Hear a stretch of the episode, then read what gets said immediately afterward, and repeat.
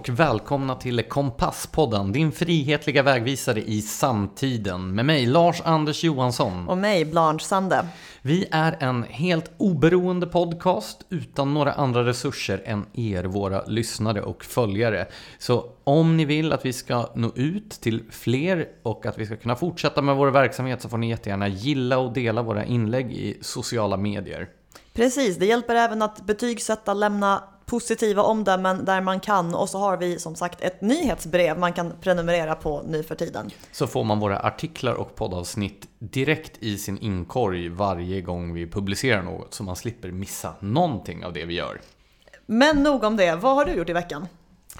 I veckan har jag varit ute, eller inte i veckan, men i helgen som gick så var jag ute och kappseglade. Årets första och förmodligen också enda kappsegling.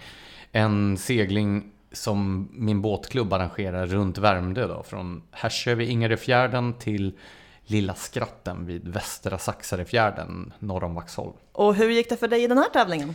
Det var ett steg framåt jämfört med förra året. Med andra ord, du kom i mål!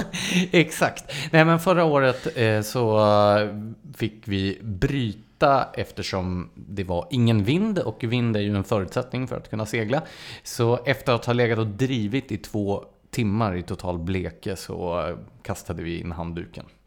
Men, Men, andra kom alltså i mål trots vädret? Ja, den gången så var det väl fyra båtar som bröt av samma skäl tror jag, eller något sånt där. De snabbaste båtarna hann ju komma fram innan vinden försvann. Smart så. att ha en snabb båt. Men i år så kom vi in sist, eh, ungefär en och en halv timme efter näst sista båten.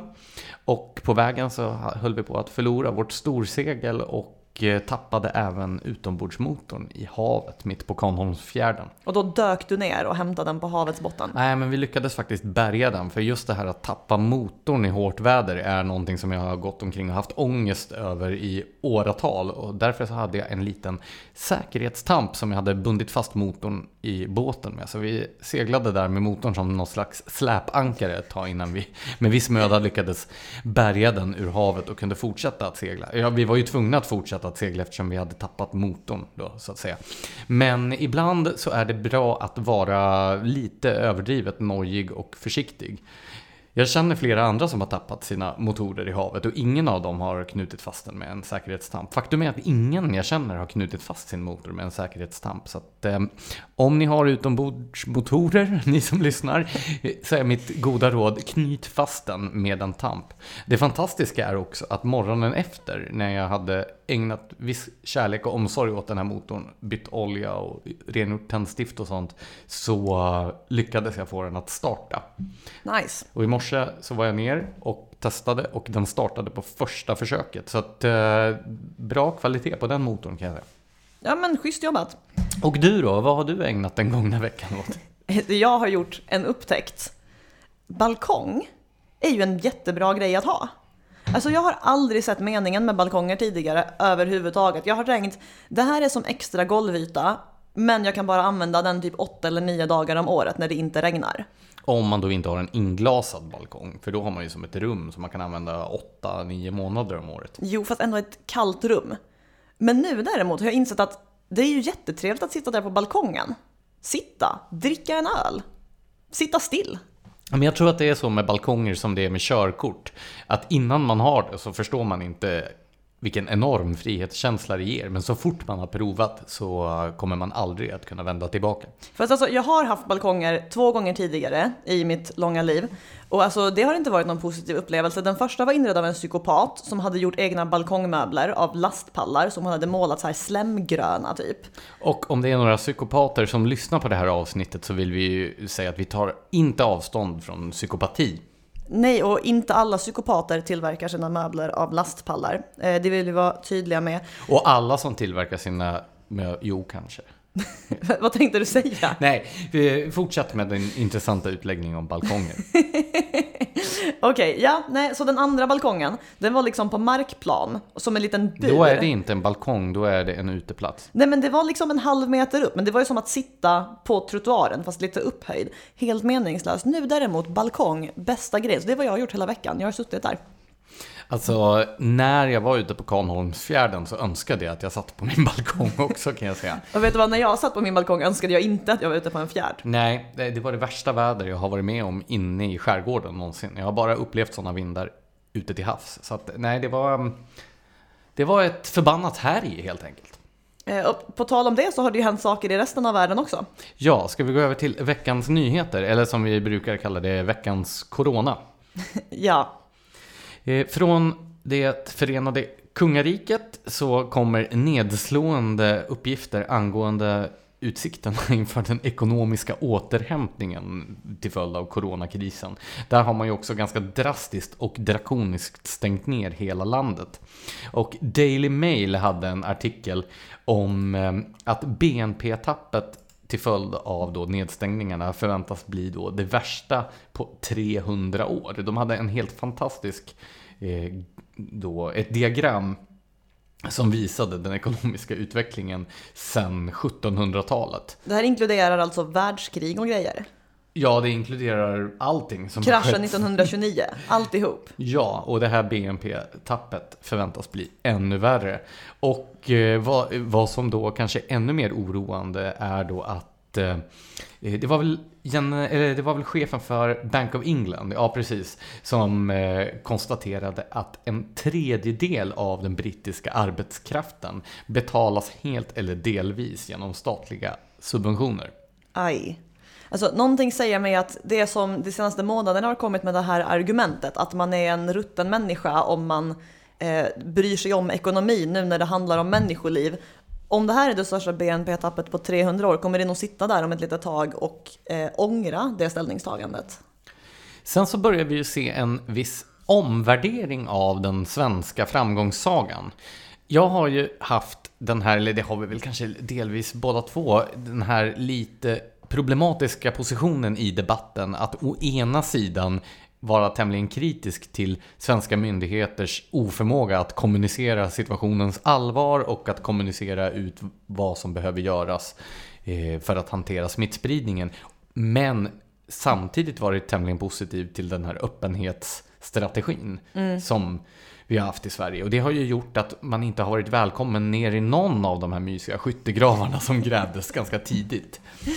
Eh, Men eh, nu har ju vinden lite grann vänt här. Länge så var det ju så att den påbjudna uppfattningen i nästan alla medier, förutom Dagens Nyheter märkligt nog, var att man måste hylla och dyrka Folkhälsomyndigheten och den socialdemokratiska regeringen. Men nu så tycker jag att det verkar som att både medborgarna och eh, medieföreträdare har svängt i detta. Och eh, ytterligare bensin på den här kritiska elden hälls av ehm, Italiens Sverige-ambassadör som är kritisk mot statsepidemiologen Anders Tegnell.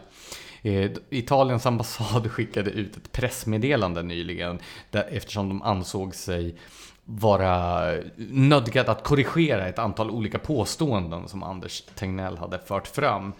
Eh, och det som Tegnell ska ha sagt då är att citat I ett modernt rikt land som Sverige borde vi kunna skydda våra äldre.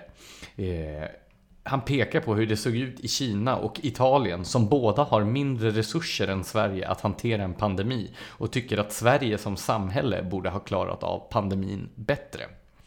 Och italienarna är inte riktigt bekväma med att svenska myndigheter förmedlar bilden av Italien som någon slags utfattigt efterblivet u-land som inte har vårdresurser. Så eh, ambassadören här räknar upp ett antal olika statistiska uppgifter. Till exempel så är den förväntade livslängden vid födseln eh, mer än ett år längre i Italien än i Sverige. Och de lägger lika mycket resurser på vård som med genomsnittet i OECD. Eh, och han konstaterar att skillnaden mellan då hur Sverige och Italien Eh, hanterat coronakrisen inte beror på att eh, Italien inte har resurser att hantera det. Eh, han avslutar sitt pressmeddelande med att alla utanför Italien borde uttrycka endast beröm och solidaritet gentemot vårt land och vår befolkning. Inte minst för att vi jämfört med andra länder, däribland Sverige, på grund av ett grymt öde inte haft tiden på vår sida talat som en sann ambassadör ändå. Ja, eller hur? Men framförallt så det blir ju lite pinsamt när svenska myndigheter är så här otroligt nationellt navelskådande och tror att man kan slänga ur sig vad som helst om andra länder utan att någon noterar det. Jo, det är väl sant. Men alltså det här att eh, en hel del i Sverige har börjat eh, överge den här bilden av att Sverige gör allting så fantastiskt. Det där gäller ju flera andra länder som har valt en annan linje också. Jag tänker till exempel på den här eh, rapporten från den norska folkhälsomyndigheten, nej vänta var det Folkhälsoinstitutet? Jag tror det var det. Eh, det har ju analyserat siffror från i mars. Det var då... Raljera inte över norska, för att jag har sett vår statistik och vi har en försvarlig andel lyssnare i vårt västra grannland. Så jag vill eh, säga att vi absolut inte har någonting emot Norge och det norska språket. Nej, jag uttalade Folkhälsoinstitutet med kärlek och eh, respekt. Eh, vill jag vara tydlig med. Eh, nej men i alla fall, eh, det har då publicerat en rapport där de har tittat på eh, siffror från mars, vilket var då Norge till exempel började stänga skolor och jag menar, nedstängningar av samhället. Det skedde då för att man trodde att viruset spreds våldsamt i samhället.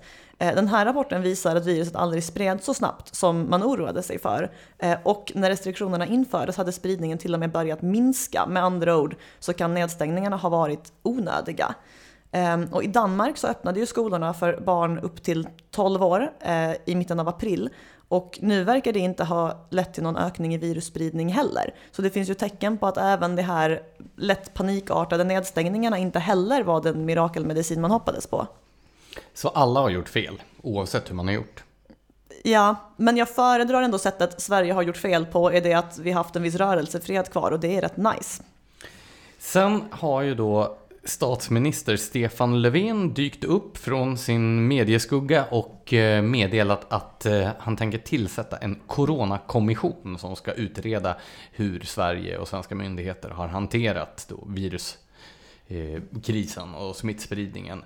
Och det anmärkningsvärda med detta besked var väl att det enbart lämnades på statsministerns Facebook-sida, vilket väl är lite anmärkningsvärt för då en så pass officiell person och ett så pass tungt besked. Vad nere med kidsen har blivit helt plötsligt? Jag tror att det här kommer att eh, vända förtroendesiffrorna för regeringen som ju har börjat dyka efter en lång tid av eh, uppgång under coronakrisen. Eh, det korta svaret är nej. Och det långa svaret? Nej. Eh, vad heter det? Sen har ju allsvenskan kommit igång igen. Hur känns det? Nej, den har inte kommit igång, men den Nej. väntas komma igång den 14 juni. Fast då utan publik. Men vad trist. Alltså att sitta i publiken är väl halva grejen med fotboll? Att stå i publiken framförallt vill jag inskärpa. Men eh, ja, det är ju inte bara fotbollsallsvenskan utan det är ju en lång rad idrotter som ska börja den 14 juni och de flesta av dem har ju mer eller mindre ingen publik överhuvudtaget. Men ja, naturligtvis så är det ju tråkigt att inte kunna gå på fotboll. Men jag sympatiserar ändå med min egen klubbs förhållningssätt här. Eh, polisen ville ju då att man inte skulle släppa in ståplatspublik ta tillfället i akt. Det är ju många, vi kommer ju komma in på det senare i avsnittet, att det är många som tar tillfället i akt att använda corona coronakrisen som förevändning för att driva egna agendor. Det så vartannat av våra avsnitt handlar ju om det nu för tiden känns det som. Men AIK har meddelat att de kommer inte att släppa in någon publikkategori förrän alla publikkategorier är välkomna på matcherna. Och det är väl ändå solidariskt och bra kan jag tycka. Ja. Men jag, som fotbollssupporter så tycker jag det är tråkigt att inte gå på fotboll. Men jag tycker ju att det är kul att fotbollen ska komma igång igen i alla fall. Så det är en lättnad. Eh, man kan ju annars göra som jag tror det var i Sydkorea eh, och placera eventuella sexdockor på läktarna istället. Eventuella vadå för något? you heard me. Nej men alltså det har ju varit någon sorts eh, fråga det spelades en match i, som sagt jag tror det var Sydkorea, det kan ha varit Taiwan, men jag tror Sydkorea. Eh, nu kommer där... du att få våra taiwanesiska och sydkoreanska lyssnare emot dig. Jag är medveten om att detta är olika länder med olika förutsättningar, kulturer etc. Så när den brasklappen är på plats, eh, istället för tomma läktare hade det placerat ut på coronavänligt avstånd eh, dockor eh, med munskydd och alltihop. Och en debatt uppstod kring huruvida det här var eh, väldigt eh, naturliga och detaljerade skyltdockor eller huruvida det var eh, lite mindre rumsrena dockor som man hade placerat ut där. Eh, men i alla fall, någon sorts publik var det ju. Och det var en intressant debatt. Jag är inte säker på att det fyller riktigt samma funktion. Jag, jag tycker vi släpper det där, eh, det där spåret och går istället över till eh, vännerna i SSU Helsingborg som styrs av clowner, heter det väl på skånska? Clownov? Ja. Ja. Eh, nej men alltså, redan hösten 2018 så avslöjade ju Kvällsposten att SSU Skåne har kapats av extremister. Eh, det hade delats antisemitiska och kvinnofientliga och våldsbejakande inlägg i sociala medier. Eh, på årskonferensen året innan så hade flera argumenterat emot att låta homosexuella donera blod på samma villkor som heterosexuella på grund av att deras blod då skulle vara smutsigt. Eh, förtroendevalda inom SSU i Skåne hade samtidigt företrätt Egyptens militärregim och en smått kontroversiell homofobisk moské. Eh, Du Ehm, menar alltså att de inte ligger mitt i den socialdemokratiska mittfåran? Det finns en värdegrundsproblematik skulle jag säga. Eh, Man har även betett sig aggressivt och hotfullt på möten och så vidare. Eh, Och som konsekvens fick ordföranden i SSU Skåne, Ahmed Mansour, lämna eh, ja, sin ordförandepost. Men nu visade det sig att han har fortsatt verka som kassör i SSU Helsingborg. Eh, Du vet den här eh, föreningen som, vem var det nu på Twitter som trodde att det hade en moské som bakgrundsbild och så var det rådhuset i Helsingborg. Jättefint hus, men i alla fall, nu börjar man undra i efterhand. Alltså den här, eh, den här eh, artikeln i Kvällsposten rapporterar om hur eh, tips har kommit in om att det är ett sektliknande styre, att diverse homofoba åsikter fortsätter florera inom den här grenen av SSU. Eh, och dessutom har tydligen nästan 100 000 kronor spenderats på parkeringsböter, elektroniska prylar, biobiljetter, bensin, snabbmat, den sortens grejer. Det låter ju Eh. som att de har haft ganska kul i den här sekten i alla fall. Alltså, jo, bland sekter så tror jag att det kan vara en av de skojigare att vara med i säkert. Ehm, Men det här är fortfarande intressant hur SSU och i förlängningen socialdemokratin har så himla svårt att göra upp med saker som går så uppenbart på tvärs mot allting det uttryckligen står för. Gör din plikt, klä, kräv din rätt och så vidare. Den sortens grej när det kommer ifrån ett visst håll. Och alltså, jag tror det här handlar... Helsingborg. Eller det har fan någonting emot Helsingborg. Eller någonting för Helsingborg i och för sig, för att man ju inte vill... Nej men så här. SSU har ju på sistone anammat, eller socialdemokratin har ju anammat en hel del identitetspolitik, intersektionalism etc. Eh, och den här idén att vissa grupper eh, alltså är strukturellt förtryckta och man därför måste ta diverse olika hänsyn till dem. Det gör det ju svårt för dem att ifrågasätta när de här grupperna kommer med åsikter och värderingar som hamnar i konflikt med värdegrunden. För att om man då som så att säga representant för majoritetssamhället ifrågasätter en representant för en grupp som anses förtryckt i exempelvis vederbörandes homofobi, då blir man ju själv en del av förtrycket och då har man ett problem. Ja, det låter ju som någon slags skruvad logik i det. Ja. Mm, det är min diagnos. Ja, och sen har vi ju den här problematiken kring eh, hur Socialdemokraterna har gått från att vara en arbetarrörelse till att vara en rörelse för de som inte arbetar. Det vill säga att man har, ehm, man har skapat ett klientsystem. Det här talade vi väl om i ett av de första avsnitten vill jag minnas. Låter bekant? Ett klientsystem där man då så att säga mutar till sig anhängare men samtidigt då skapar då en förväntan på en politisk linje som bygger på detta och upprätthåller detta klientsystem så måste man hela tiden upprätthålla ett utanförskap eftersom man då vinner väljare bland de som befinner sig i utanförskap. Och det här blir ju naturligtvis en destruktiv spiral både för partiet och för samhället i stort. Ja, alltså jag tror den här sortens avslöjanden kommer att fortsätta inom socialdemokratin och kanske framförallt SSU Skåne som verkar vara extra anfrött av det här. För att det här är ju grundläggande grejer i den socialdemokratiska rörelsen idag. Jag antar att vi får anledning att återkomma till det också i kommande avsnitt. Men apropå destruktiva spiraler, vad sägs om veckans utrikesnyheter? Ja, vi behöver väl prata om USA.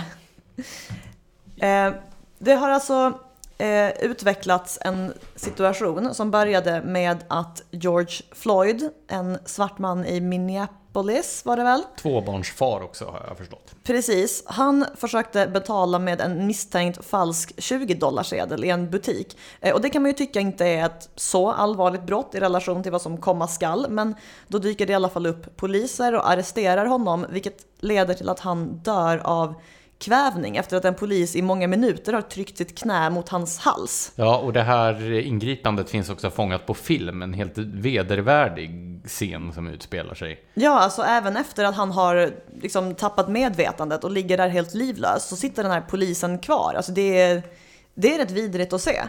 Det enda positiva man kan säga om den här situationen är ju att de fyra poliser som medverkade vid ingripandet har ju omedelbart avskedats från sina jobb och den ansvariga konstapeln då, han som eh, dödade George Floyd, utreds ju nu för detta. Så, alltså för mordet eller ja, precis. vållandet. Ja, för brottet som han har begått. Så det har ju inte passerat obemärkt detta. Nej, och det, det är ju bra att det gick så fort. Men det här har ju av begripliga skäl ändå skapat en hel del upprördhet, det har utvecklats till en hel del kravaller. Donald Trump har varit inne och ventilerat sina känslor och sin eh, formuleringskonst. Eh, och det hela har urartat lite. Det känns ju som att det är väldigt många också som har tagit det här vidriga uttrycket för polisövervåld till intäkt för att driva egna agendor. Ja, alltså problemet är att det har ju uppstått en konflikt mellan två sidor där båda är ganska osympatiska. Dels är det de här idioterna som utgår från den helt rimliga ståndpunkten att det är bra med poliser och sen landar det därifrån i och därför är allting poliser gör bra och bör försvaras.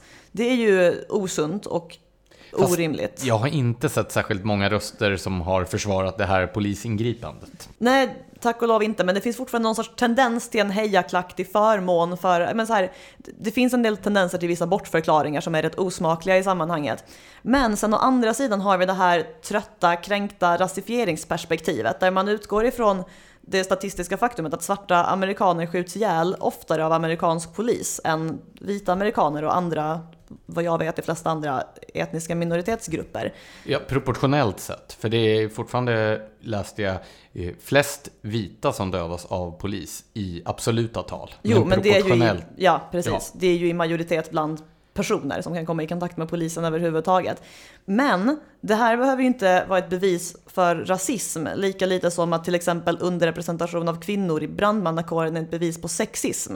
Utan det finns ju det finns ju flera samband som till exempel att eh, svarta i USA ofta lever fattigare och i sämre, mer utsatta områden, vilket lockar en polisnärvaro. Alltså här, det behöver inte vara så att individuella poliser per automatik är rasister. Eh, men den här Black Lives Matter-rörelsen har nu tagit fasta på det här. Ehm, och ja, men så här, både det och andra grupper har eh, satt igång en hel del kravaller, eh, man vandaliserar. Och, alltså, grejen är att det som drabbas av de här vandaliseringarna också, eh, där man slår sönder butiksfönster och stjäl och grejer, det är ju ofta svarta butiksägare i de här områdena. Så det, liksom, det gör ju inte direkt nytta på det sättet. Men då har det uppstått en tredje linje i debatten som menar att den som tycker att det är oacceptabelt, alltså den som tycker att det är ett problem att man vandaliserar och plundrar, den har en oacceptabel ståndpunkt för att man inte för att man här, sätter egendom över George Floyds liv ungefär. Du vet det här klassiska att man inte kan ha två tankar i huvudet samtidigt. Som om då de här privata butiksinnehavarna som blir plundrade på något sätt hade ett ansvar för polisbrutaliteten som tog livet av George Floyd.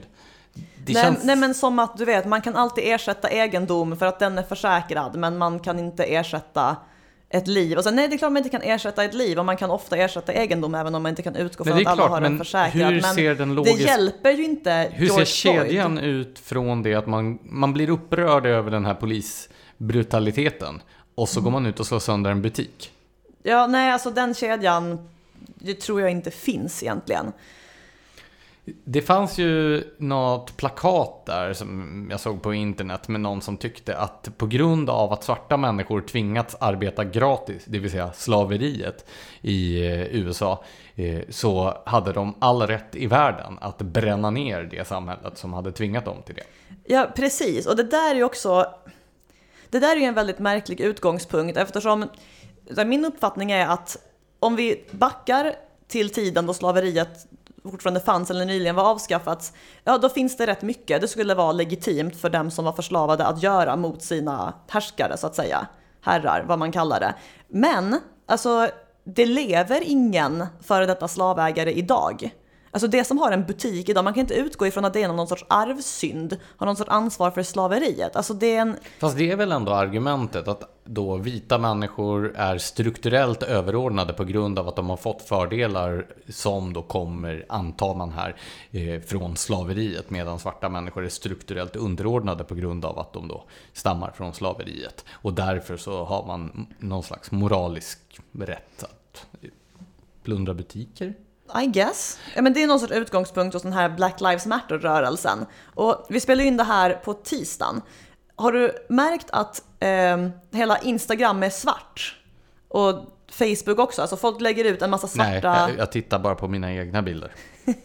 Seglingsbilder från helgen till exempel. Jag misstänker faktiskt att det är helt sant, men okej, för oss som är intresserade av människor utanför oss själva eh, så kan man i alla fall notera att det, det, är väldigt mycket svart just nu i sociala medier.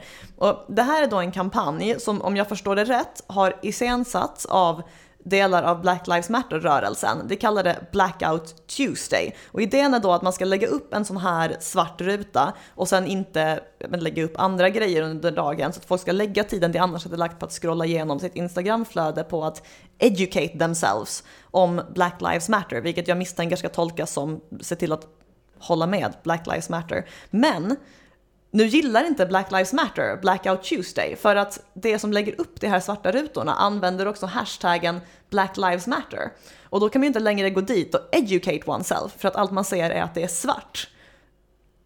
Så där har vi liksom landat nu. Så det blir någon slags blackout? jo, det var, väl, det var väl det det blev. En som har då med sin eh, omvittnade formuleringskonst kritiserat plundringarna, det är ju Förenta Staternas president Donald Trump som ånyo då försatt sig i blåsväder till följd av detta. Han har ju då eh, skrivit bland annat eh, When the looting starts, the shooting starts. Ja, fast det, det, där är inte hans formuleringskonst. För alltså jag läste det där, folk är ju upprörda av andra skäl, men jag läste det där och bara, gud vad han har lärt sig formulera sig snitsigt helt plötsligt. Sen googlade jag det och nej, det är tydligen någon gammal polischef som sa det på 60-talet. Han har bara plockat det. Men människor och sociala medieföretagen är upprörda eftersom presidenten vill sätta in, eh, ta i med hårdhandskarna mot de här kravallerna, upploppen och, och plundringarna. Ja, och alltså det här vävs ju i sin tur in i en konflikt som pågår just nu mellan Donald Trump och Twitter. Som började med att Trump skrev om, eh, han la, la, ut ett par inlägg om, eh, vad heter det, mail-in ballots, vad, vad, kallar man det? Poströstning. Poströstning, precis. Eh, där han menade att det skulle leda till olika typer av valfusk eh, och han hade också en hypotes som han presenterade som definitiva fakta att eh, valsedlarna kommer att skickas ut till allt och alla i hela delstaten och sen kommer professionals att komma och berätta för dem hur och på vem de ska rösta. Eh, och då hade Twitter eh, lagt till en liten sån här ruta under hans inlägg där det stod ungefär här kan du inhämta fakta om poströstning. För att det menade att Trump försökte vilseleda, eller i alla fall att det blev konsekvens att han vilseledde folket om hur poströstning funkar. Och så här, jo, det kan man mycket väl argumentera för att han gjorde där, men om Twitter ska flagga det som potentiella fake news eller vilseledning, tänk hur mycket Twitter inte flaggar, som är betydligt värre. Alltså det här blir lite som när bokaffärer slutar sälja Paolo Roberto men behåller Hitler. Alltså har man sorterat bort någonting eller flaggat någonting, då riktas ju genast uppmärksamheten mot allting man väljer att behålla. Ja, så... det blir väldigt konstigt också när de aktörer som så att säga tillhandahåller infrastrukturen för debatter på nätet börjar lägga sig i vad som sägs och hur. Eh, för i, en, I en normal debatt så granskas ju påståenden av andra debattörer och argument möts med motargument och så vidare. Men när de som tillhandahåller infrastrukturen till och med ger sig på ja, men de som har de högsta ämbetena, då blir det någon slags skevhet här. Jag tror att vi är ute på ett väldigt sluttande plan. Ja, men precis. Eh, och I alla fall, så Trump twittrar ut det här, Twitter lägger till sina länkar, Trump reagerar genom att eh, ge uttryck för en önskan att reglera eller helst stänga ner sociala medieplattformar på grund av deras slagsida mot republikaner. Och där har vi ett nytt sluttande plan. ja. Sen, så här, jo, det, det är inte svårt att få intrycket att det finns en viss slagsida mot republikaner om man kollar vilka värderingar som är förhärskande i Silicon Valley. Absolut. Att stänga ner och förbjuda som president sociala medieplattformar, det kanske inte är riktigt rätt grej att göra i det här läget. Eh, men i alla fall, där var vi när Twitter också började sätta varningsflaggor på presidentens tweets om kravallerna efter Floyd Georges död. George Floyds död, gud. Men vad, vad är det som folk är så upprörda över att han vill sätta in då eh, polisstyrkor och nationalgardet och sådär mot plundrare? Jag menar, är inte det presidentens jobb att försöka stävja den här typen av oroligheter? Vad tycker man att han borde göra istället? Nej, men jag fattar att ur ett svenskt perspektiv så är man sedan 30-talet lite känslig för det här med att sätta in militären mot den egna befolkningen. Men så här, ja men vad ska man annars göra när folk börjar plundra? Alltså, man kan inte ta en persons död, hur hemskt den än var, använda som ursäkt för att stjäla andra människors egendom på ett våldsamt sätt. Det håller Ur ju inte. Ur ett svenskt perspektiv är vi väl också lite känsliga för den tandlösa polisen som nu har lagt ner operation Rimfrost efter att gängvåldet har ökat medan den har pågått. Alltså om den svenska och den amerikanska polisen är det alternativ man har att välja mellan, då kanske vi bara ska införa anarki med en gång. Ska vi gå över till dagens första ämne? Ja, men vi gör det. Du har ju synpunkter på idén om fria och oberoende... Var det där en öl? Gött. Så du har synpunkter på det här med fria och oberoende statliga medier och en öl. Vill du berätta mer? Ja. Eh, nej men i den ganska återkommande debatten om public service så framförs ideligen från dess anhängare påståendet om att vi behöver statliga medier för att säkra existensen av fri och obe, eh, oberoende journalistik. Och det här är ju ett påstående som är extremt enerverande i och med att det finns en självmotsägelse i detta. Så medier som kontrolleras och finansieras oavsett om det är direkt eller indirekt av den politiska makten kan per definition aldrig vara fria och oberoende. Utan en fri mediesektor är en sektor som står fri just från den politiska makten och som därför kan granska och nagelfara denna. Och sen, alltså, beroende är ett lite komplicerat begrepp i och med att alla som har någon form av finansiering är ju beroende av någon. Jag menar, det här har vi diskuterat förut när vi har pratat om om kultur, men det gäller ju i de flesta sektorer. På marknaden så är man beroende av sina kunder. Eh, tidigare så var man beroende av mecenater till exempel. Så man kan ju med visst fog hävda att ingen är oberoende förutom möjligen en rik knös som finansierar en tidning eller en tv-kanal ur egen ficka. Om du är en sån så finns Kompasspodden här. Precis. Nej, jag skojar. Eh, nej men alltså jag kommer osökt att tänka på den här så kallade Swish-prostitutionen. Eh, för där är ju kritiken att det som är oberoende av både staten och stora finansiärer, det är i själva verket det mest beroende anses det då. För att det måste ju skriva eh, vad läsarna för tillfället vill höra, annars överger deras läsare dem. Um, och det här är ju kritik som ofta kommer från personer som är desto mer beroende av ändra staten eller en stor finansiär eller bägge. Men det är olika typer av beroenden. För staten är ju en enskild finansiär med en enskild vilja, vilket gör den här viljan väldigt stark. Medan däremot, men så här, en så kallad swish-prostituerad person, alltså en, en fri, vad ska vi kalla det, en fri journalist den är ju inte beroende av den enskilda läsaren, för den har ju ofta väldigt många. Utan då blir det ju mer av läsarkollektivet och vad som är inne att ja, men skriva om och tycka för tillfället. Ja, precis som det funkar på... Alltså skillnaden mellan att vara beroende av Swish-donationer eller att sälja Eh, Eh, sin journalistik mm, enligt traditionella marknadsvillkor är ju att man som Swish-journalist får pengarna i förväg medan andra får pengarna i efterhand så att säga. Men i övrigt så är det ju samma principer, det vill säga att man sprider finansieringen på många olika enheter. I ett totalitärt samhälle då, där den politiska makten kontrollerar hela medieutbudet, där får den politiska maktens megafoner stå helt oemotsagda. Ja, det säger ju sig självt lite. Medan på en konkurrensutsatt mediemarknad, alltså oavsett om vi pratar om en där journalisterna får betalt via Swish-donationer eller där de får betalt via prenumerationsintäkter eller annonsintäkter eller vad det nu är. Eh, där så granskar ju medierna både makten och varandra. Och det är förutsättningen och definitionen av en fri och oberoende eh, mediesektor. Ja, alltså det är ju det som gör det så problematiskt när mediehus går ihop och blir större och större och köper upp alla konkurrenter och så vidare. För att ju färre enskilda aktörer man har, desto mindre blir ju friheten. Precis, jag tänkte att vi ska gå till botten med den här frågan just om eh, public service roll i medielandskapet och om vad som konstituerar och skapar förutsättningar för den här fria och oberoende mediesektorn. Den fria pressen i Sverige då växte fram efter tryckfrihetsreformen 1809. Och då var det framförallt idealister, entreprenörer och folkrörelser som startade tidningar där motivet var att man ville driva sin egen agenda.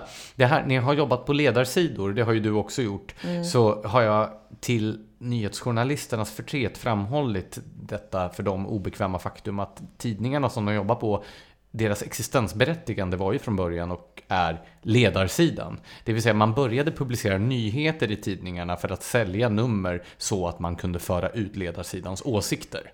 Alltså, jag har ju mötts av frågor när jag har jobbat som ledarskribent. Då var det eh, på eh, ledarsidor vars etikett var oberoende moderat. Eh, då fick jag frågan från nyhets och kulturjournalister så här, men ska inte du åka på Moderaternas stämma och få höra vad du ska tycka?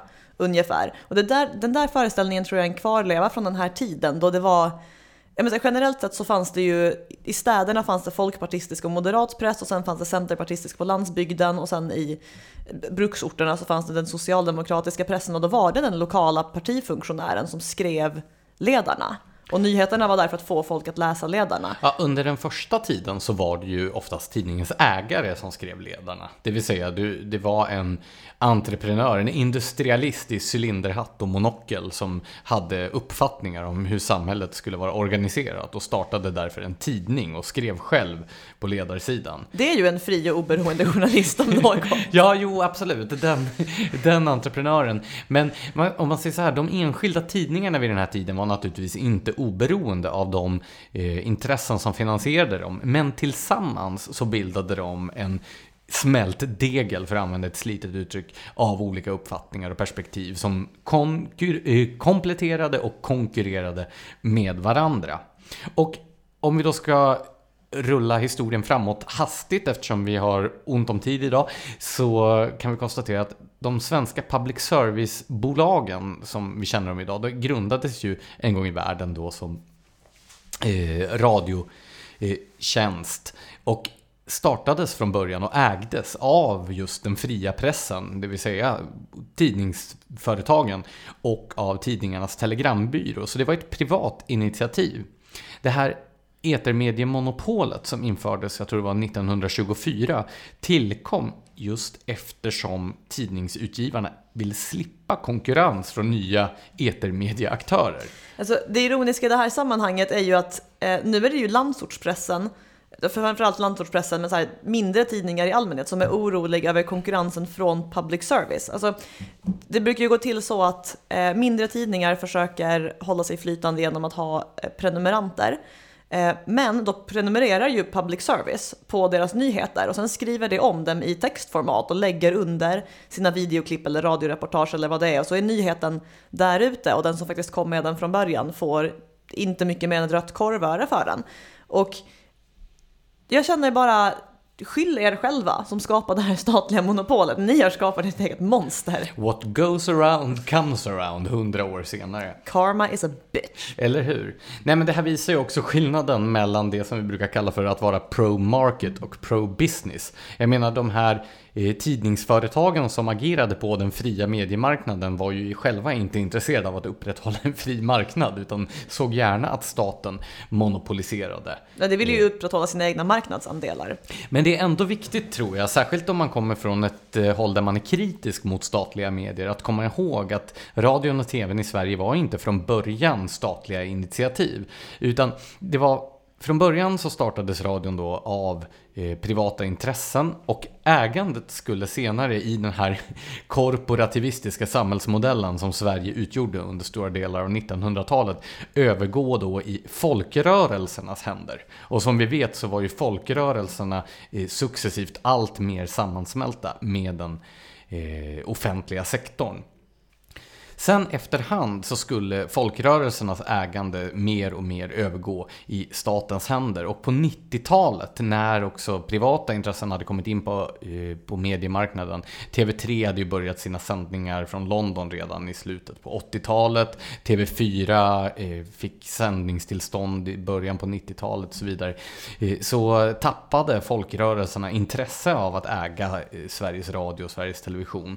Så då bildade man någonting som heter Förvaltningsstiftelsen för Sveriges Radio AB, Sveriges Television AB, Sveriges Utbildningsradio AB 1997. Vilket klatschigt namn! Och det här är då en helstatlig stiftelse som äger de tre public service-bolagen. Den här stiftelsen, den grundades ju dock eftersom man ansåg att det behövdes någon slags krockkudde mellan de här tre bolagen och staten för, som var huvudägare för att upprätthålla den här illusionen om armslängds avstånd som är så populär att prata om. Alltså, krockkudde ger ju vid handen att det är på kollisionskurs med varandra och det kanske är en lite felaktig bild av verkligheten men jag, jag fattar vad du menar. Så det är ju egentligen först på 90-talet som de här public service-medierna blir eh, helt statliga. Eh, men det är ju inget oberoende som man kan tala om i egentlig bemärkelse eftersom eh, den här stiftelsen eh, styrelse nomineras av riksdagspartierna men utses av regeringen. Och stiftelsen utser sedan styrelser till de respektive programbolagen. Regeringen utser också ordföranden i Sveriges Televisions styrelse och utfärdar regleringsbreven till de olika verksamheterna. Och sen vet vi också att finansieringen, både tidigare under den här hycklande modellen med Radiotjänst i Kiruna AB. Du känner till detta med en snigel på ögat va? En snigel på ögat. Du är för ung för att minnas detta. Men jag är ung nog att kunna använda flera sociala medier. Nej men du vet i DDR-Sverige som jag växte upp i. Då hade man ju såna här kampanjer. Känner du till, känner du till anslagstavlan? Jag vet vad en anslagstavla är. Anslagstavlan, alltså samhällsinformationsprogrammet i i eh, SVT. Jag skulle jättegärna vilja svara ja på den frågan, men nej. Nej, men då hade man så här eh, inslag där man upplyste om när det, var, när det pågick pejlingskampanjer. Kan vi... nej men alltså, okej, okay, vad är en pejlingskampanj? Det var alltså anställda vid Radiotjänst i Kiruna AB som gick runt och pejlade om människor hade TV eller inte. För om du hade tv så var du ju skyldig att betala din radio och tv-avgift. Men alltså det här var alltså dörrknackarna som försökte så här kika över ens axel om man hade en tv hemma? Ja, exakt. Jaha, alltså när du säger pejling väntar det gör ju mig så här ekolod eller någonting. Jo, men det var... Det, det, jag blev ju faktiskt pejlad en gång. Nej, jo. åkte du dit? Ja, för att jag öppnade ju dörren dumt nog. Och så stod en sån här DDR-tjänsteman i en beige trenchcoat och tittade över min axel och fick då syn på tvn som stod på. Mm. Och så frågade han retoriskt om jag hade en tv.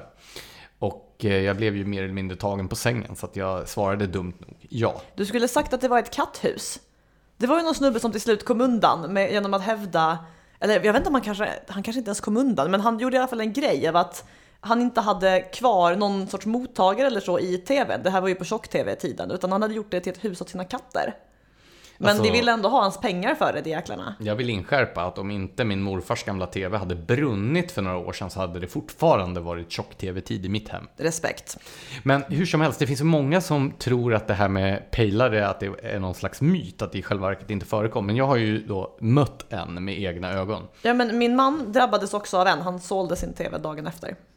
Sen har jag ett, ytterligare, om vi ska fortsätta med den här anekdotiska bevisföringen, så har jag ytterligare ett exempel på en kompis som blev pejlad. Och eh, det lustiga här är ju då att han hade ingen TV. Så han bestred detta. Och eh, pejlaren drev detta till domstol för han menade att han hade stått ute på gatan och sett det här blå ljuset från en TV i fönstret hos min kompis som inte hade någon TV. Och det var nog att gå till domstol. Ja. Blått ljus. Men han slapp faktiskt betala TV-licensen för att det fanns, det gick inte att leda i bevis att han hade en TV. Och det är ju tur eftersom han inte hade någon TV. Men de här jäklarna var väl betalda per person vi satte dit ungefär. Så de hade väl alla incitament att ljuga ihop skit när de inte såg en verklig TV. Ja, det var väl alltså samma kategori människor som parkeringsvakterna. Som Magnus Uggla skrev en förtjänstfull sång om i, på sitt album 35-åringen. Men du, nu är vi jättelångt ifrån snigeln på ögat. Ja, precis. Jo, eh, det, det är alltså regeringen som utser ordförande i Sveriges Televisions styrelse, utfärdar regleringsbreven till de här olika programbolagens verksamhet och sen är det riksdagen som fastslår finansieringen. Och det är Myndigheten för press, radio och TV som tillser att dessa efterlevs. Låter det här som fri och oberoende television? Det är inte för fem öre, men jag vill fortfarande veta vad snigeln går ut på. Ja, I, i de här eh, kampanjerna för, eh, där de berättade om var det pågick pejling någonstans i landet. Det var så här, just nu så pågår det pejling i Örebro och Örkelljunga. Och då hade de en reklamfilm där de frågade barn vad barn tyckte att man skulle göra åt människor som inte betalade sin tv-licens. Och eh, som vi alla vet är ju barn ondskefulla av naturen. Gud ja. Så då hade de tänkt ut olika djävulska metoder att då straffa människor som inte betalar sin tv-licens. Och då var det bland annat ett barn som föreslog att människor som smet från tv-avgiften, de eh, skulle få en snigel på ögat. Alltså jag vill inte underkänna det här barnens ehm, så här, list och ondska och så, men hade inte en igel på ögat varit så mycket värre? Absolut, de borde ha frågat dig. Ja. Hur som helst, det här oberoendet, det är ju med andra ord helt och hållet en illusion, en rökridå, en Potemkin-kuliss. En myt. Ja, eh, men länge så kunde man ju gömma sig bakom den här finansieringsmodellen, just som pejlarna från Radiotjänst var en del av.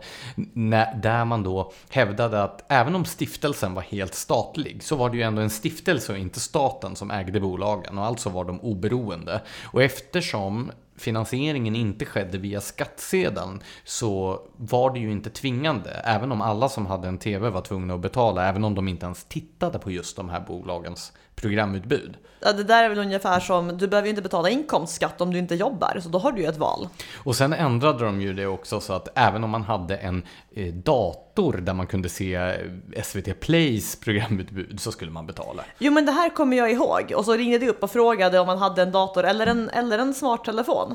Varpå man bara, nej jag har en Nokia 3310, lämna mig i fred. Åh, Nokia 3310. Nu drabbas jag av nostalgi här. Man kunde spara hela 13 sms i den telefonen. Och man kunde spela Snake, bästa mobilspelet någonsin. Ja, det var bättre förr. Hur som helst, i och med eh, den här eh, omläggningen av finansieringsmodellen 2018 så har man ju då avskaffat det här hyckleriet och istället infört en öppen och skamlös skattefinansiering. Fördelen med det här är ju det som redan har nämnts. Hyckleriet är avskaffat. Nu kan inte public service-anhängarna hävda att det här är oberoende tack vare att det finns ett aktiebolag uppe i Kiruna som bedriver indrivarverksamhet. Det här skulle man ju då kunna invända att det kunde det inte invända förr heller, för att det var för tunt och alla genomskådade möget. Men det gjorde de. Jag har ju faktiskt en kökshandduk som jag fick när jag jobbade på Sveriges Television i samband med dess 50-årsjubileum där det står 50 år av fri och oberoende television. Ja, där blir man ju övertygad. Står det på en kökshandduk så. Ja, hur som helst, i och med skattefinansieringen så har hyckleriet upphört, men också möjligheten att faktiskt undandra sig att betala för de här programbolagen. Så numera så är vi alla tvingade att bidra till verksamheten vare sig vi vill eller inte. Mm, Jag vet, jag hatar det. En annan sån här dimridå som de använde sig av, det var den så kallade granskningsnämnden för radio och TV. Eh, de gånger som jag har debatterat public service oberoende och frågor som rör opartiskhet och saklighet i programutbudet med företrädare för programbolagen så har de hela tiden hänvisat, det slog aldrig fel, så här hänvisar de alltid till granskningsnämnden för radio och TV. Och just därför så var det ju så roligt i ett sammanhang, ett seminarium som jag var på, när då ordföranden för granskningsnämnden slog fast att det inte alls var deras uppdrag att granska saklighet och opartiskhet i programutbudet. Och det hade han ju naturligtvis rätt i. Så det här var en instans som fungerade som någon slags, ja man hänvisade till den, men den granskade inte detta. Ja, och framförallt kollade ju den bara på enskilda fall och aldrig på trender över tid, vilket ju är det relevanta i sammanhanget när man till exempel diskuterar huruvida den här eh, inte så fria och oberoende public service har en slagsida. Ja, precis. Och den granskade ju bara sakligheten så att säga tagen ur luften. man bedömde inte om sakligheten, om det var sant det som påstods. Man gjorde aldrig några faktagranskningar eller liknande. Så eh, i och med granskningsnämndens och eh, Radiotjänst avskaffande så har i alla fall två nivåer av hyckleri skalats bort. Men vi har istället fått en principiellt mycket mer problematisk eh, situation eftersom man inte kan välja bort det här. Och sen har vi ju fått ännu ett lager av hyckleri i det att partier, exempelvis de borgerliga som var med och röstade igenom den här public service-skatten, nu sitter och invänder mot den och mot olika grejer public service gör som man hade kunnat ställa krav på att det skulle låta bli i samband med det. Så mer hyckleri har ju tillkommit också. Ja, det var nog ganska många borgerliga väljare som blev både besvikna och förvånade. Och Sverigedemokrater. Fast Sverigedemokraterna... Nej, jag menar att det blev Sverigedemokrater. Jaha, du menar så. Jo, precis. Det finns ju ett antal olika frågor där de borgerliga partierna så att säga har skänkt eh, då, sakfrågan till Sverigedemokraterna. Som ja. tacksamt har tagit emot dem. Och det här är en av dem. Eh, och det här hänger ju ihop också med förtroendet för public service-bolagen eh, och hur polariserat det är. För eh, först kan vi ju erkänna att eh, alla de här tre bolagen och framförallt Sveriges Television och Sveriges Radio åtnjuter fortfarande högt förtroende hos allmänheten enligt de mätningar som görs av SOM-institutet vid Göteborgs universitet. Men det här förtroendet skiljer sig väldigt mycket mellan olika väljargrupper. Och som av en händelse så överensstämmer skillnaderna i förtroende ganska väl med då de eh, undersökningar som finns av journalisternas egna partisympatier. Eh, undersökningar som också görs vid Göteborgs universitet. Vilket sjukt sammanträffande. Så som av en händelse så visar det sig att miljöpartister är kraftigt överrepresenterade bland public service-bolagens journalister. Och miljöpartistiska väljare är de som i högst utsträckning uppfattar programutbudet som helt opartiskt och objektivt. Jag är helt mållös av överraskning här. Borgerliga väljare däremot, de är mer underrepresenterade och upplever också i lägre utsträckning att programutbudet är eh, sakligt och opartiskt. Och lägst förtroende för public service-bolagen känner sverigedemokratiska väljare, vilka då enligt undersökningen från Göteborgs universitet helt lyser med sin frånvaro bland journalisterna på public service-företagen. Ja, alltså, den här undersökningen har jag för sig några år på nacken nu, så man vet ju inte exakt hur det ser ut just nu, men jag kommer också ihåg att det var en förbluffande siffra, den där nollan. Det som då är det intressant också, det är att public service-bolagen i Sverige kategoriskt vägrar att följa upp frågor som rör opartiskhet och saklighet över tid. Tidigare så avfärdade man det genom att hänvisa till granskningsnämnden för radio och TV. Numera bara avfärdar man det. Det hade jag också gjort om jag varit partisk och osaklig och inte velat medge det. Nej men om man är opartisk och saklig så finns det ju ett skäl då att leda det i bevis, få slut på kritiken och säga så här, men titta nu har vi faktiskt haft en oberoende undersökning här som visar det. Det gjorde man faktiskt i Storbritannien där man för ett ja, knappt tio år sedan hade en liknande debatt om BBC, alltså den brittiska motsvarigheten till SVT och Sveriges Radio. Eh, och det var ungefär samma typ av kritik, att det fanns en slags allmänt progressiv vänsterslagsida i programutbudet. Så då valde regeringen att tillsätta en oberoende utredning som gick till botten med förhållandena. Och den här utredningen presenterade 2007 sitt slutbetänkande som heter From Seesaw to Wagon Wheel. Och de konstaterade bland annat att det mycket riktigt fanns en slagsida i programutbudet. Men att det inte främst kom till uttryck i de politiska programmen, samhällsprogrammen och i bevakningen av till exempel valkampanjer och så, och så vidare. Utan istället att det var i det övriga programutbudet. Problemformuleringarna i kulturprogrammen, nöjesprogrammen och så vidare. Och inte minst då vilken typ av personer var det som Eh, kom till tals. Men alltså det här är egentligen inte så konstigt för att när, vi, när man tänker till exempel politisk bevakning inför ett val då är det ju väldigt lätt både för programbolagen själva men också för dem som granskar dem, alltså stackars skattebetalare, att eh, iaktta hur mycket hur mycket bevakning de olika partierna får, hur mycket, hur mycket taltid får deras olika representanter. Det är otroligt lätt att mäta, vilket både gör det lättare för public service att vara neutral, eh, men också lättare för andra, alltså olika partister och väljare och så vidare att granska dem. Men inom kulturutbudet är det otroligt mycket svårare, för det finns ju ingenting som säger, tack och lov, att en person från varje parti behöver uttala sig på kulturområden när det händer någonting där. Nej, precis.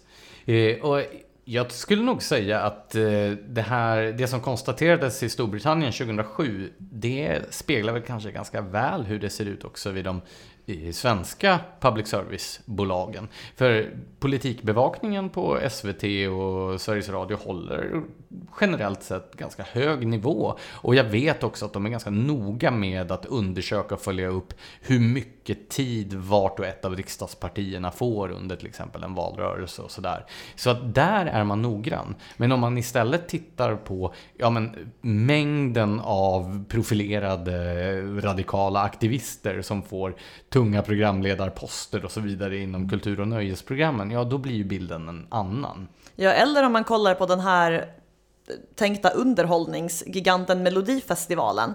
Eh, du menar att du inte underhålls av den? Nej, alltså sjukt nog gör jag ju faktiskt inte det.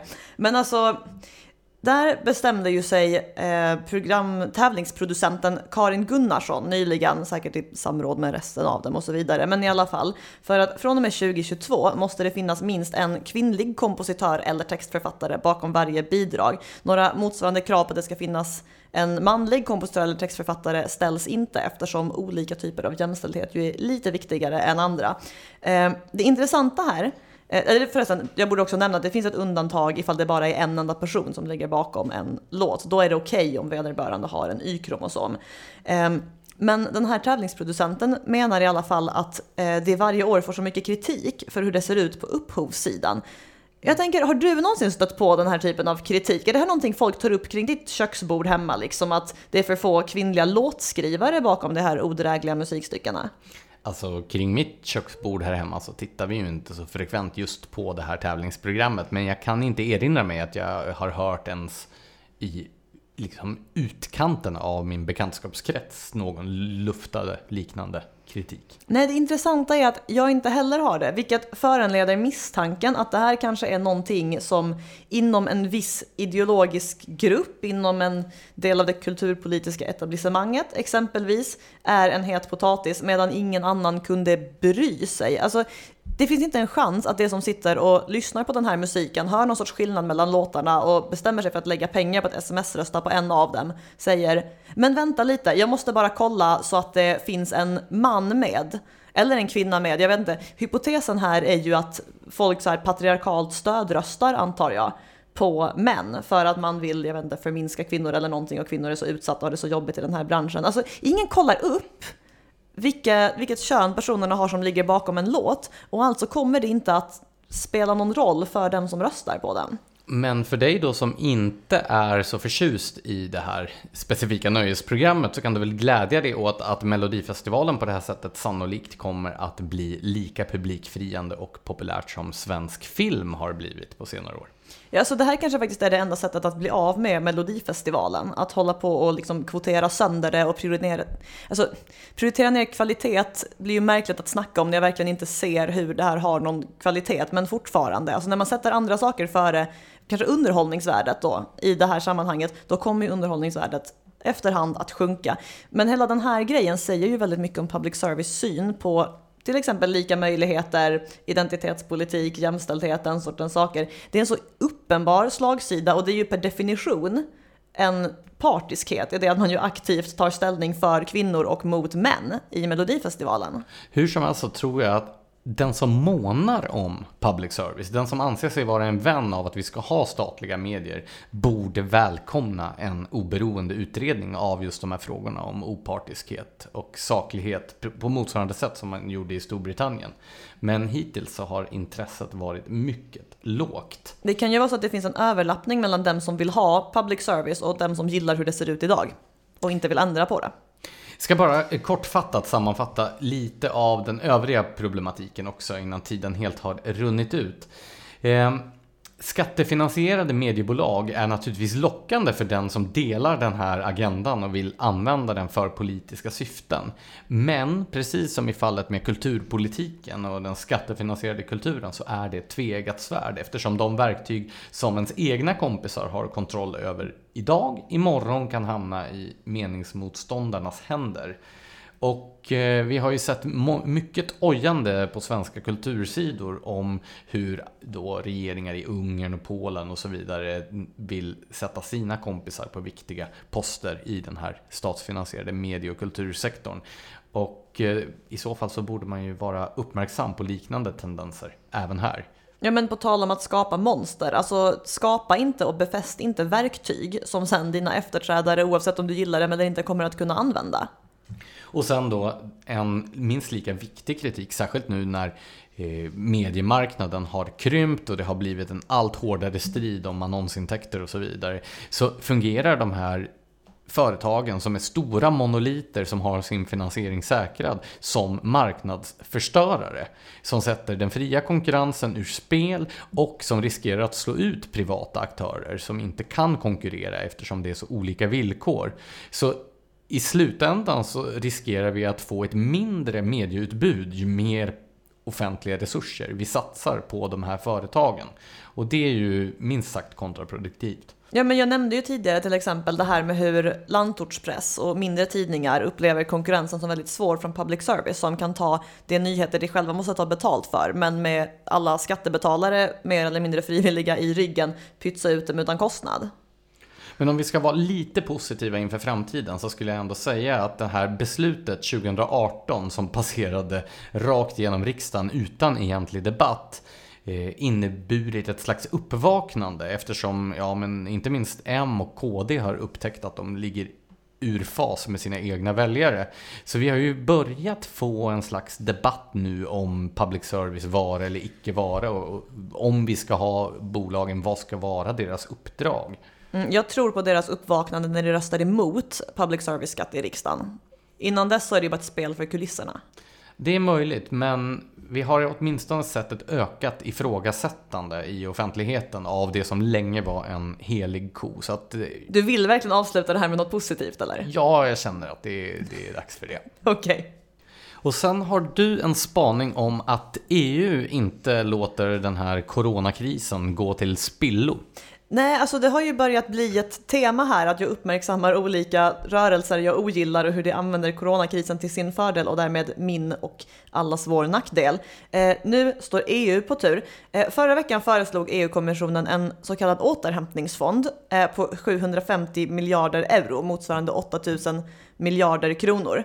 Det här är ju en väldigt abstrakt siffra. Jo, jag satt här och försökte räkna på fingrarna men jag kom inte Nej, men ens den halvvägs. Är, den är svår att visualisera, men det är inte ens hela grejen. Alltså, dels har vi den här fonden som ska betalas ut till de värst drabbade länderna och sektorerna. Eh, två tredjedelar ska bara skänkas bort som bidrag, en tredjedel ska lånas ut. Men samtidigt vill kommissionen också uppdatera långtidsbudgeten för 2021 till 2027 med 11 500 miljarder kronor. Totalt landar vi alltså på nästan 2 biljoner kronor och på ett ungefär är det här alltså nästan två svenska statsbudgetar. alltså två år av allting den svenska statsbudgeten finansierar. Det är vad EU vill ja, men så här, ta, vad EU vill hålla på och dela ut. What could possibly go wrong? Jo, det kan man ju undra. Um, vad heter det? Uh, uppdateringen av långtidsbudgeten, uh, den ska finansieras, eller tänkt genom en tillfällig höjning av EUs tak för egna medel. Tror vi att den höjningen blir tillfällig? Uh, Handen på hjärtat. Var det Milton Friedman som sa att ingenting är så tillfälligt eller nej, ingenting är så permanent som en tillfällig politisk åtgärd. Värnskatten, någon? Mm. Momsen? Hyresregleringen. Finns ett par exempel. Um, nej men i alla fall, EUs tak för egna medel, det bygger på hur stor andel av medlemsländernas bruttonationalinkomst som EU får ta i anspråk för sin budget. Och det här taket vill man då höja. Uh, och här någonstans när vi snackar om de här helt otroliga summorna pengar så infinner sig förhoppningsvis frågan varför EU egentligen ska sköta återhämtningen efter coronakrisen. Alltså för det första slår det ju ut den institutionella konkurrensen helt. Hela grejen med att vissa länder har haft en svensk modell och andra länder har stängt ner totalt, det är ju att när man har friheten att gå tillväga på olika sätt, då kan man också i efterhand lära sig någonting av det och märka vad som funkade och vad som inte funkade. Men om till exempel Sverige som haft ett relativt öppet samhälle och därmed kan väntas ha klarat sin ekonomi bättre, inte ska få njuta frukterna av det, utan frukterna av vår ekonomi ska gå till att finansiera de länder som drabbats hårdare av ekonomin. Då försvinner den institutionella konkurrensen och vi har inte vunnit någonting alls på att ha liksom vår inställning till corona. Men vad var det Ernst Wigfors sa? Fattigdomen fördragits med jämnmod om den delas av alla. EU-kommissionens nya catchphrase. Um, Nej men det andra argumentet i alla fall emot att EU ska sköta det här, det är att EUs medlemsländer i egenskap av nationalstater bör kunna ansvara för sin egen ekonomi. Alltså grejer ska ju helst placeras på så låg nivå som nära människor som möjligt och det, det finns liksom ingen stordrifts, stordriftsfördel av att EU håller på att sköta det här. Men det låter ju som ett ganska idiotiskt projekt. Finns det några argument för det här upplägget då? Alltså det bästa argumentet som presenteras det är ju det här att ifall några medlemsländer hamnar i en djup kris så kommer det att dra resten med sig i fallet, så här lex finanskrisen 2008. Um, ehm, och intressant i sammanhanget är att det är ungefär samma länder som krisade då som nu på grund av sitt turismberoende riskerar att hamna i kris igen på grund av corona. Eh, Sveriges EU-minister Hans Dahlgren sa till Dagens Industri i en intervju att eh, det ligger i Sveriges intresse att Italien till exempel eh, och övriga EU-länder får fart på ekonomin igen. Ehm, och jo, det är inte en orimlig tanke, men om det nu ligger i vårt intresse, borde inte vi vara beredda att hjälpa Italien med lån eller annat utan att Bryssel måste administrera det? Ja, det där är ju så intressant. Varför måste allting gå omvägen via den överstatliga nivån? Ja, dessutom så blir det ju mycket dyrare då för att då blir det ju ännu en armada av byråkrater som ska finansieras med de här pengarna som egentligen är tänkt att gå någon annanstans. Um, men det stora problemet i det här sammanhanget, det är ju eurosamarbetet. Det var ju felkonstruerat från början. När man har ekonomier. Eller rätt konstruerat om då ens agenda är att man ska skapa den här monoliten. Ja, fjärran vore det ju mig att vara så konspiratoriskt lagd, eller konspirationsteoretiskt lagd, men jo. Eh, nej men så här, om man har olika alltså olika länder med väldigt olika starka ekonomier och sen inför samma lånevillkor för dem, då uppstår problem. Om man har väldigt olika starka valutor och binder dem till varandra i fasta växelkurser, eh, trots att länderna sköter sin finans alltså sin eh, ekonomisk politiska sin ekonomiska politik, där satt den, eh, på helt olika sätt, då skapas ännu mer problem. Eh, och redan när euron infördes, då var ju grejen att Frankrike ville ha det här ökade ekonomiska samarbetet, alltså den monetära unionen, för att rädda krisande ekonomier. Eh, och då ville Tyskland som kompensation ha ökad ekonomisk politisk integration i EU, just för att kunna undvika kriser, för att tyskarna såg liksom vartåt det barkade, vem som skulle komma att behöva betala för kalaset. Eh, det var en väldigt bra ledare i Göteborgs-Posten nyligen av Håkan Boström som beskrev det här och som också tog upp att eh, världsledande ekonomer påpekade ju de här problemen redan när euron infördes, redan innan den infördes, när det började diskuteras från början. Eh, men folket ansågs liksom inte vara moget för insikten att gemensam valuta skulle med nödvändighet behöva leda till gemensam finanspolitik. Eh, så han skriver att tåget mot federalism, det går nu i expressfart. Och han är ju helt rätt. Europasamarbetet var från början en trojansk häst. Alltså över, den överstatliga ekonomiska ordningen eh, som håller på att införas just nu, den skulle ha väckt väldigt mycket motstånd om den fördes på tal. Så man lät helt enkelt bli att föra den på tal. Ja, precis som vi konstaterade i vårt andra avsnitt så finns det ju inget egentligen folkligt gensvar för den här centraliseringen som äger rum på alla nivåer och rörelsen mot större och större politiska enheter. Utan det är ju någonting som hela tiden har drivits uppifrån. Ja, av de här allt större politiska enheterna. Alltså hela EU-samarbetet är ju i någon mån en sorts trojansk häst. Du vet den här formuleringen om en ständigt tätare union? eh, som uppmärksammas mycket i samband med förslag som den sociala pelaren och så. Ibland behandlas det som någonting nytt, men det går ända tillbaka till Romfördraget 1957, där den Europeiska gemenskapen grundades. Redan då stod det i förordet att man ska sträva efter en ständigt tätare union mellan Europas folk. Eh, och det ligger ju i politiska maktkoncentrationers natur att sträva efter att expandera här kan man ju nyansera bilden lite. Det finns givetvis flera individer och till och med rörelser inom EU, eh, för att inte tala om bland EU-vänner, eh, som vill ha ett mellanstatligt EU eller ett renodlat handelssamarbete, vilket är en bra idé på många sätt.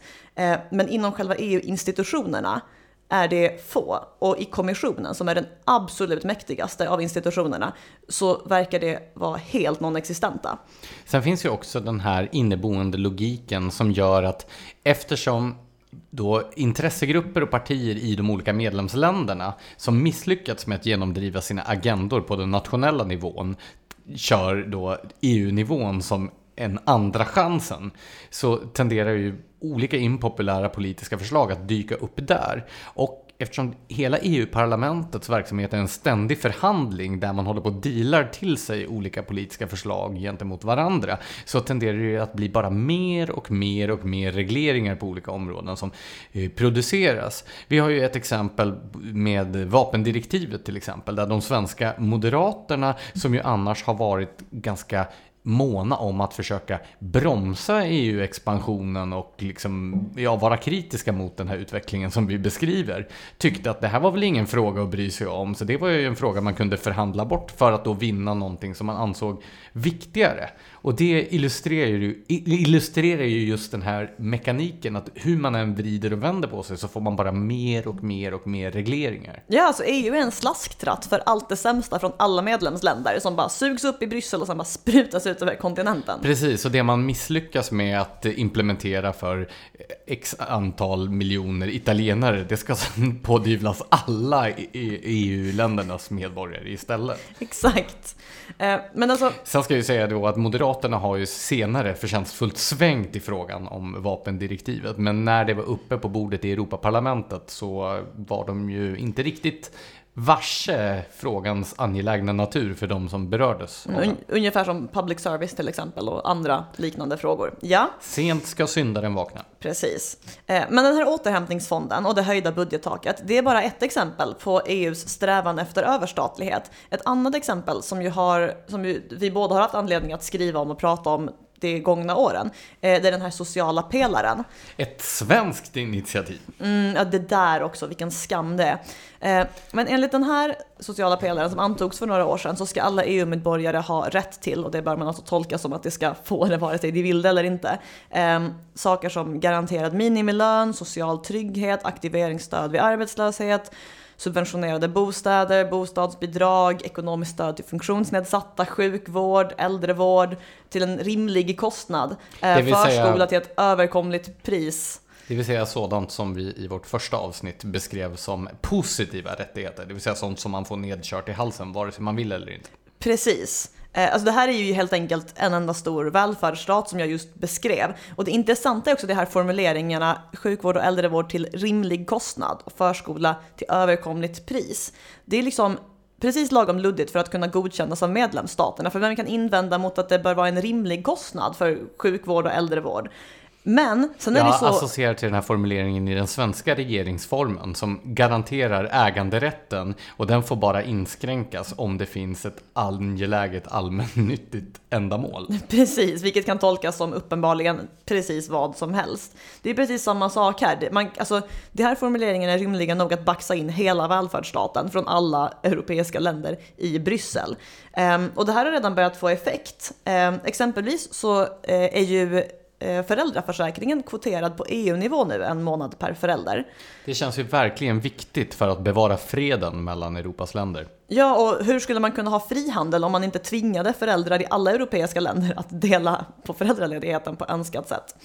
Eh, men den här kvoterade föräldraförsäkringen på EU-nivå den infördes med motivation, eh, eller med hänvisning till den sociala pelarens formulering att kvinnor och män ska uppmuntras att dela lika på föräldraledigheten. Med andra ord, man tar en formulering som är ganska luddig, men man gör den här sortens politik av det ofelbart.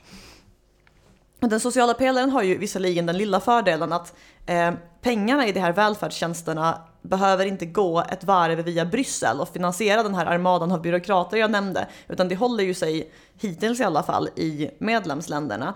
Men det placerar ju medlemsländerna i samma relation till EU som svenska kommuner har till staten, det vill säga att man är självständig i teorin, men i praktiken har man en detaljerad kravlista att anpassa sig efter, vilket innebär att självständigheten alltså i, i verkligheten är väldigt nära noll. Um, och ja, du nämnde ju vapendirektivet, tobaksdirektivet är ett annat. Alltså det finns ingenting i EUs, det folk uppfattar som EUs eh, kärna eller grunden, dess uppgift, som säger att EU ska hålla på att lägga sig i vilken smak tobak får ha i europeiska länder eller... Nej men logiken tycks ju vara att tycker man att en fråga är eh, viktig, då ska man inte bara tvinga det egna landets befolkning utan också en massa andra länders befolkningar att anpassa sig efter ens egna preferenser. Precis. Alltså, en tidig anhängare av ett Europas förenta stater, för alltså det är ju ditåt den här rörelsen är på väg, i alla fall om EU-kommissionen får som den vill. Det var tyvärr den i övrigt ofta så briljante Winston Churchill. Och det var han som sa det här du hänvisade till i början, det här låt aldrig en bra kris gå till spillo. Det här gör EU hela tiden. Eh, vapendirektivet till exempel, det drevs igenom ridandes på terrorvågen 2015-2016. Det var när folk började bli oroliga för sin trygghet och för vapen insmugglade från det ena eller det andra stället. Som man behövde reglera jägares och sportskyttars vapen. Det saknas ju en och annan kedja i det logiska resonemanget. Eller en och annan länk. Men, men Ja, det var ju ungefär argumentationen. Eh, och nu kommer coronakrisen och ger EU möjlighet att expandera sin ekonomiska makt på hittills oanade nivåer. Och som sagt, ingenting är så permanent som en tillfällig politisk åtgärd. Så för att återvända till frågan varför EU egentligen ska sköta återhämtningen efter coronakrisen. Rent krasst är det för att EU, med dess mål om en ständigt tätare union, vinner på det. Inte resten av oss, inte medlemsländerna och inte medborgarna, utan Bryssel. Ord.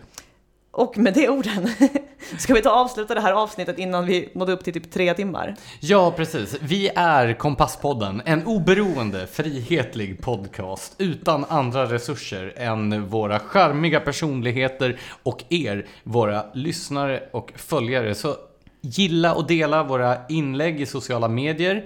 Hjälp oss att nå ut. Bjud in era vänner att följa vår Facebook-sida eller ännu hellre att gilla vår Facebook-sida. Prenumerera på vårt nyhetsbrev. Betygsätt våra poddavsnitt om ni tycker att de är lyssningsvärda och lämna ett positivt omdöme. Och ha det gött! Vi hörs om en vecka. Tack för att ni har lyssnat.